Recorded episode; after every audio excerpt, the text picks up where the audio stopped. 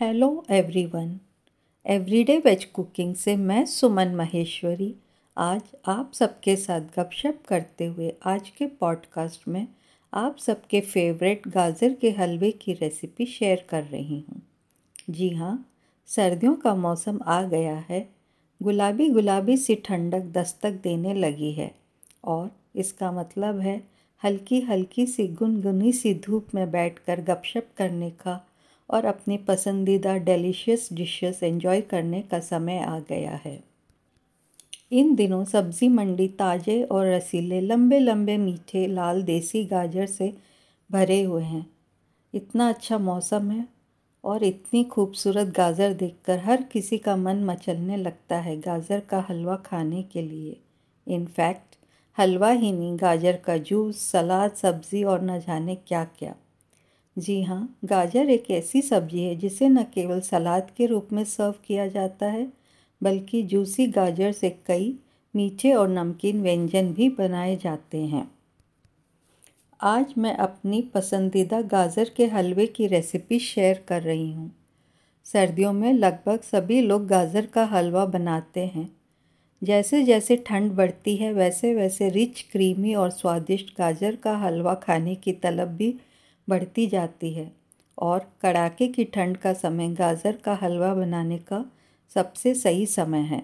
यहाँ मैं सबसे आसान गाजर के हलवे की रेसिपी शेयर कर रही हूँ और इसे घर पर आसानी से कोई भी बना सकता है। गाजर का हलवा कई अलग अलग तरीक़ों से बनाया जाता है। सभी की अपनी विधि और शैली होती है। कुछ माइक्रोवेव में हलवा बनाते हैं, कुछ इसे प्रेशर कुकर में बनाते हैं। कुछ लोग हलवे में कंडेंस मिल्क मिलाते हैं तो कुछ के लिए खोए के बिना हलवा बनाना इज़ इम्पॉसिबल मैं गाजर के हलवे की एक पारंपरिक रेसिपी शेयर कर रही हूँ, जो बहुत ही सरल और आसान है और कोई भी इसे झट से बना सकता है। मैंने यह रेसिपी अपनी मम्मी श्रीमती गीता जी महेश्वरी से सीखी थी। आइए, अब आप सात से आठ सर्विंग के लिए सामग्री नोट कर लीजिए। हलवा बनाने के लिए हमेशा लाल, ताज़ा और जूसी गाजर ही लीजिएगा। तो अब आप लीजिए एक किलो गाजर, डेढ़ लीटर फुल क्रीम दूध, अस्सी ग्राम शक्कर, दो टेबलस्पून देसी घी, आधा टीस्पून इलायची पाउडर, पंद्रह काजू, पंद्रह बादाम, तीस किशमिश, सौ ग्राम खोआ। खोआ डालना ऑप्शनल है, पर डालेंगे तो स्वाद कई गुना बढ़ जाएगा। मेरी बात मानिए और खोआ डाल दीजिए। डोंट वरी, जाड़े के दिन में सब इजीली डाइजेस्ट हो जाएगा। आइए, अब आप बनाने का तरीका नोट कर लीजिए। गाजर को धोएँ, छीलें और कद्दूकस कर लीजिए। एक भारी तले की कढ़ाई में दूध उबालें। आँच धीमी कर दें। कद्दूकस की हुई गाजर डालें और अच्छी तरह से मिलाएँ।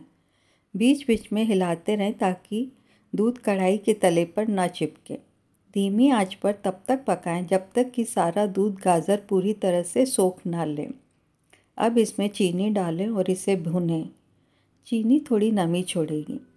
हलवे को तब तक पकाएँ जब तक सारी नमी उड़ ना जाए। अब घी, सूखे मेवे और इलायची पाउडर डालकर पाँच मिनट तक भुनें। अगर खोआ डालना हो तो अब डाल दें और अच्छी तरह से मिला लें और आँच बंद कर दें। अब सर्विंग डिश में गाजर का हलवा निकाल लें और सूखे मेवे और खोए से गार्निश करें। अब फैमिली एंड फ्रेंड्स के साथ हल्की हल्की सी गुलाबी गुलाबी सी ठंडक एंजॉय करने का समय आ गया है।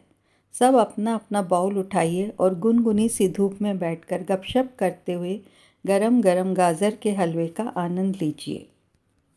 अब कुछ ज़रूरी बातें नोट कर लीजिए। हलवा बनाने के लिए हमेशा लाल, ताज़ा और जूसी गाजर लें। गार्निशिंग के लिए हमेशा कुछ ड्राई फ्रूट्स और खोए को अलग से निकाल कर रखें कद्दूकस की हुई गाजर को दूध के साथ पकाया जाता है, इसलिए इसमें खोवा डालने की उतनी ज़रूरत नहीं है। लेकिन अगर आप कुछ विशेष अवसरों के लिए गाजर का हलवा बना रहे हैं तो स्वाद बढ़ाने के लिए खोवा ज़रूर से डालें। गाजर का हलवा बिना घी के भी स्वादिष्ट बनता है, इसलिए अगर आप चाहें तो घी डालना भी अवॉइड कर सकते हैं। गाजर का हलवा जल्दी ख़राब हो सकता है, इसलिए इसे फ्रिज में रखें और पाँच से छः दिनों तक हलवा खाने का आनंद लें। मैंने डिस्क्रिप्शन बॉक्स में इस रेसिपी का लिंक शेयर किया है। आप मेरे फ़ूड ब्लॉग में इस रेसिपी को हिंदी और इंग्लिश में पढ़ भी सकते हैं। आशा करती हूँ आप सबको आज का पॉडकास्ट पसंद आया होगा। अपन जल्दी ही फिर से मिलेंगे और यूँ ही गपशप करते हुए एक और नई रेसिपी बनाएँगे। Bye. Have a nice day.